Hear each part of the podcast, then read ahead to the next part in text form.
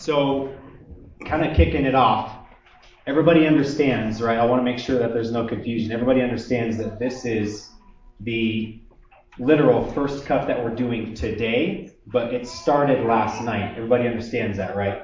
At Nana and Padrino's house, at the brewer home, we started the first cup, which was the cup of sanctification.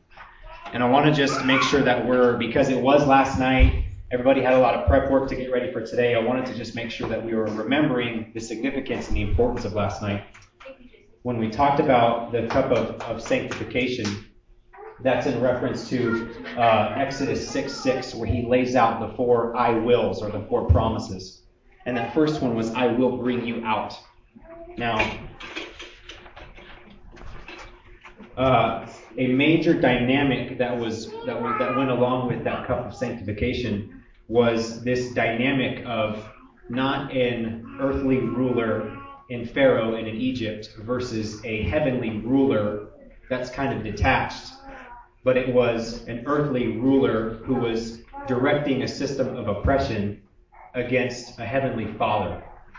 And this process of sanctification, um, in large part, was to bring the people, the Hebrew people, the Bnei Israel, the sons of Israel, back to right understanding and right alignment of their position as a family. Now remember the dynamic too that the reason that they were such a threat to that system and the reason that they were put in that place uh, of being under oppression was because of that dynamic of family. That that was a threat to a system um, because of the power that's carried in that family dynamic. Now, something that was really powerful that was said last night was that Yahweh was speaking speaking to his people, saying, I'm going to give you a fresh start, essentially. And we talked about how this how that became the beginning of the year where, where he directed them as one of the first commandments, saying that this is going to be your new start. And how that restoration of right identity was, and this was something that was extremely powerful. I don't know if anybody caught this, but something extremely powerful from that, uh, what was what was shared last night was through this restoration of identity that there was an activation of purpose. So this sanctification process brought them to an activation of purpose. Now I want you to, to, to be thinking about that as I explain this second cup that we're going to engage in this morning. Because the next cup that we engage in together as a family is deliverance. How powerful is it that there's this process of sanctification before you're delivered from under something? How effective would it be if we were just delivered from something and kind of just set loose? Yeah. Do you, don't you think that we would just circle right back and go right back into the system we came from? Yeah. Probably not even recognizing it. Yeah. So there had to be this there had to be this dynamic of of, of a heavenly father, not just some far off ruler, but a heavenly father restoring and bringing back that understanding of right identity and the activation of purpose so that we could go through that process of deliverance. Now, that second promise, where in again Exodus 6 6, where he says, I will deliver you from under their bondage. Um, this this cup is specifically meant to um, bring us to a place of remembrance of the plagues, of the, the, the, the 10 steps that it took for Pharaoh's heart to go from a place of being hardened to then releasing and saying, you know, you, you, you can leave now. The, uh, the, the really powerful thing about that, again, I want to kind of go back to this dynamic of that sanctification process that had to go first for us to step, for our people to step into deliverance, was that during the plagues, when all of those were released step by step, and we'll go through those here and here, here in a minute, the, the, the, the people, the Bnei Israel, were still in the same, they were still in Egypt during all the plagues, right? It's easy to think about the Egyptians just being subject to these plagues, and you can almost in your mind, without even thinking about it, allow this separation to happen. But they were witnessing all the same things. They were in many ways subject to the same things. Now there is there is something really powerful that during that process, the, the father was intentional to separate certain things from his people, and he was very clear about um, drawing that line and highlighting his people in that process. But even in that, they weren't just removed watching from a distance what was going on. They were witnessing firsthand what was happening. Could you imagine witnessing all those plagues step by step going through this process of deliverance and not really knowing what your identity is, not really knowing what your place in the family is, not really knowing if this is just this is just something you're being subject to mm-hmm. and and not going to get out of?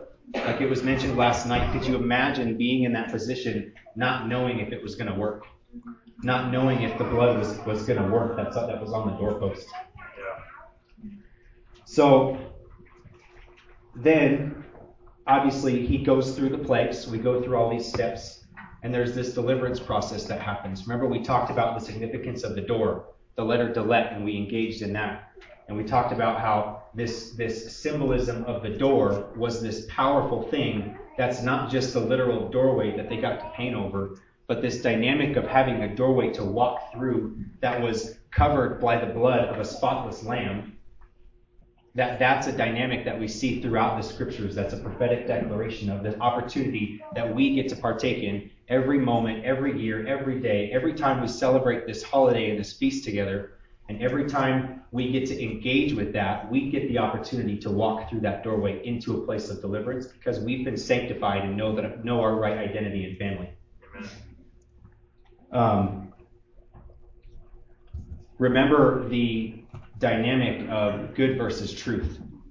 We've talked about that before, but I wanted to just also highlight the significance of good versus truth, where we could have, again, if we hadn't gone through the process, if our ancestors uh, people hadn't gone through that process of understanding their right identity through the sanctification process, that they wouldn't have been able to understand good versus truth. Not that there wasn't struggle in it, not that there wasn't wrestling that they had to that, that they had to walk themselves through, but could you imagine how hard it would be to, to discern between good and truth if you hadn't gone through that process first? Now, before I, I go into the second part, I want, um, if we could, everybody come up and grab your cups, bring them back to your seats with your family. Um, don't drink it yet because I want to explain something really powerful with it. But if we could get those cups and go back to our seats.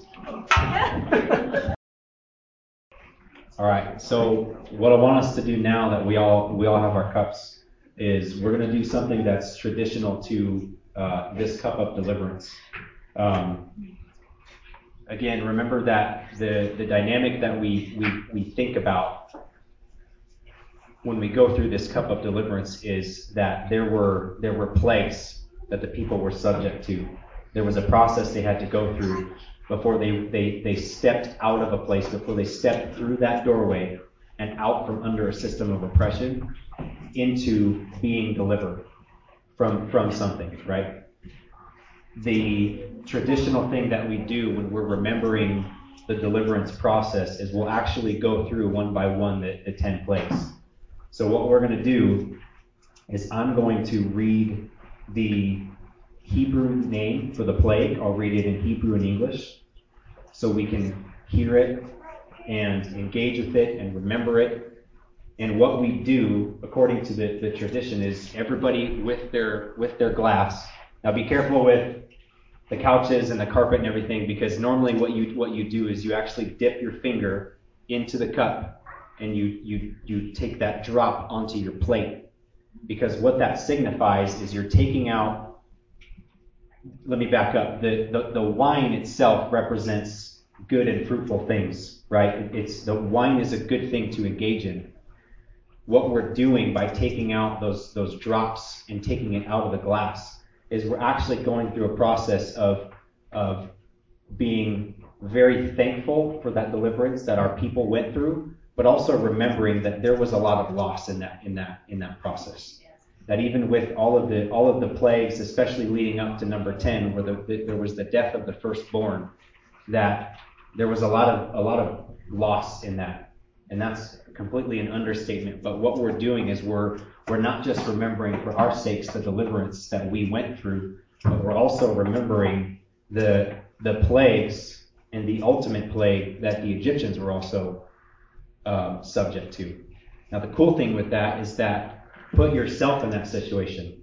where when we go through a process of sanctification into deliverance under under from out from under something, that we don't just forget what Yahweh did, that we don't just forget and, and, and completely let it leave our memory, so that we can maybe even just walk right back into it at some point. But we, we, we keep that remembrance in our hearts so that we can move forward and then remember loss that allowed us to get to the place that we were, but the blessing that comes from that.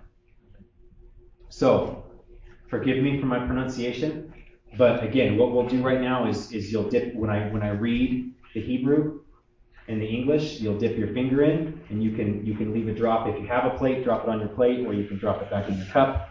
Um, I guess just whatever whatever works. Yeah. I just I don't know if I need. Do I need the microphone? Um, I saw something as he was talking. I suggest get a plate. I don't want it back in the cup.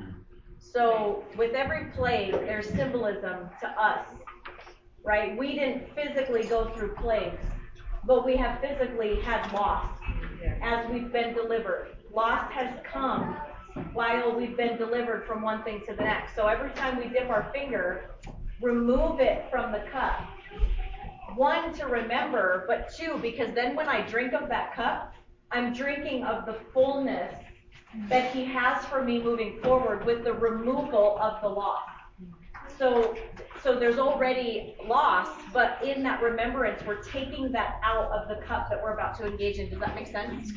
So just to be able to engage, um, you know, to engage that, that whatever loss has come as we've moved through this process, that we're, we're physically doing something right now.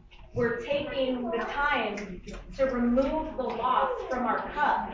One, to honor it, but two, that we don't drink of it again. Yeah. That I don't drink of the same loss again because there's something that this deliverance is going to bring purpose to. Amen?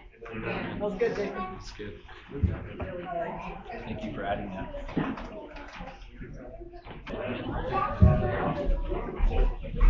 Does everybody have a plate? Everybody good? Yep. All right. So again, I'm going to read the Hebrew. I'll tell you what it is in English. You take the drop, put it on your plate. All right? Okay and, and uh, repeat the Hebrew after me so we can all engage in it, okay? Dom. Dam. That is the blood. Like when they turn the water to blood. Zafardeya. Say that again. Zafardeya. That was the frogs. Kinim. Kinim. That was the vermin. Arov. Arov. Flies. Dever.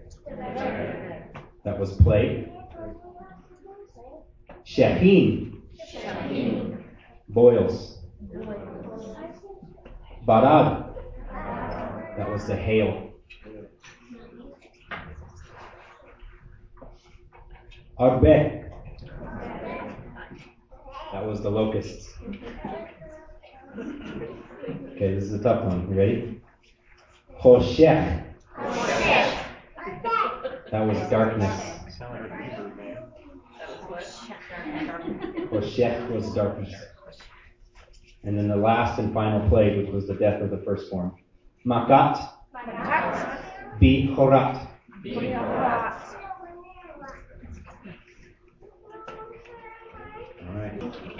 As you guys are engaging this cup and um, and just enjoying the fullness that He's restored back to us. How amazing is it that we went from a little communion cup to being our eyes open to the fullness of what communion is. Um, I didn't get a chance to do this, and it wasn't necessary. It wasn't necessarily necessary because Jason just walks with command presence, which I'm super proud of. Uh, but I didn't get to kind of send him into that to let you guys know that I have two sons, Jason and Derek. Where's Derek? That willingly took on an invitation when I said, "Do you guys, do either of you guys want to take on a cup?" And they were like, "Yes." And they pressed in and they chose the second and the third cup. So I uh, just wanted you guys to know that you guys know that you guys have always gotten my voice. I'm always talking about the cups and the multiplication of what they're going to bring today is really going to add to our family. So super proud of you guys, and that was amazing. Um, the only thing I just wanted to add uh, with this cup of deliverance as your well, Jason, let me share this and then share that. That that, thing. share that thing. Um, I just want to read this because remember the cup of deliverance. He's saying yes, absolutely, remembering the place. But in the storyline, think about deliverance this way, or at least this is how I. We're going to go on a journey today of all the cups. Last night was the cup of sanctification. So he he took us out. He said, "Come out from under." So we know we're about to leave. And that's all we have. You're gonna you you are starting something new, you're coming out from under. Now we're engaging this cup of deliverance, which is the process of moving.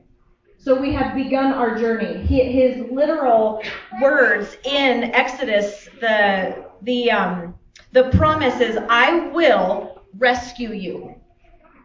The reason for saying that is because there's a difference between I'm going to bring you out and then rescue you.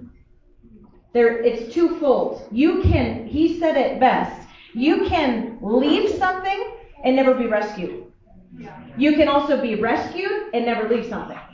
And constantly need to be rescued.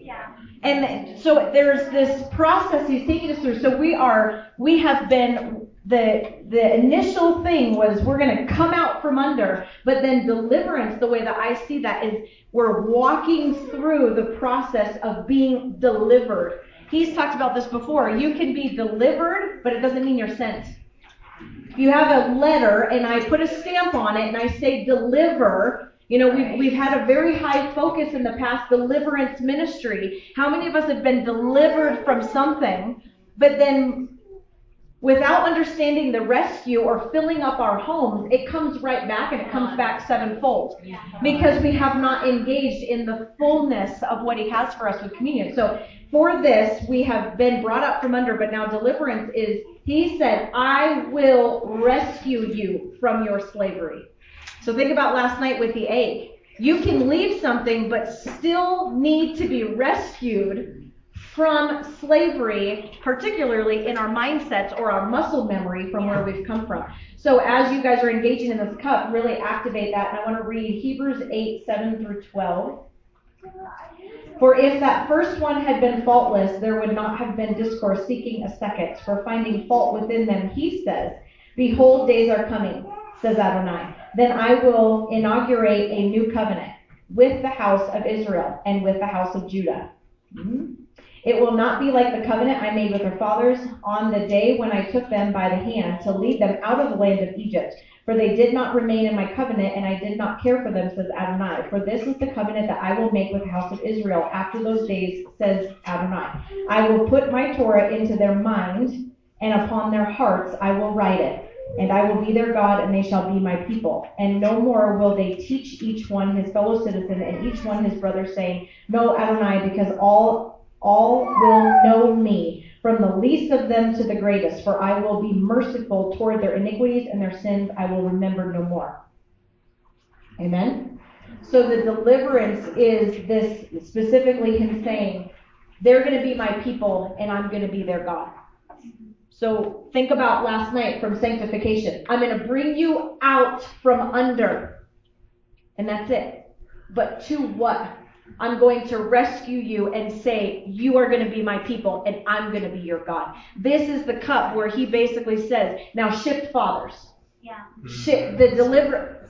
Yeah. Shift fathers. The deliverance is last night I brought you out of something, but you got to run into something or yeah. you'll go right back to what yeah. you came out of. Yeah. So deliverance is him saying in Hebrews, this new covenant, you're going to know me. Yeah. You're going to know who I am, and I'm going to be their God, and they're going to be my people. Amen? Amen. But uh, Jason has something really cool to share. I think it's really cool to share. yeah, just share Well, I can document. Go. Okay. So, mom's, mom's got me covered. So this is I'm, I can't take credit for this. Like this came from from research and from other things. But um, if you think about, you have the the um, the top of the door frame, and then you have the sides where where the where the blood gets painted, right? So if you took a point in each of those spots, it makes a triangle that points up. So there's this prophetic act of when we paint the doorway and when we take that blood and we cover the door, that we're doing a prophetic act that's pointing up towards the towards the Father, right? When Yeshua was crucified on the cross with arms outstretched and feet down, the areas where he would have bled and he would have been wounded, if you take those three points, it would have been a triangle pointing down. So there was like a prophetic act of then heaven pointing down towards us. And again, I can't take credit for this. This came from research, but if you put those two triangles, the one pointing up and the one pointing down, and you overlay them on each other, it creates the Star of David.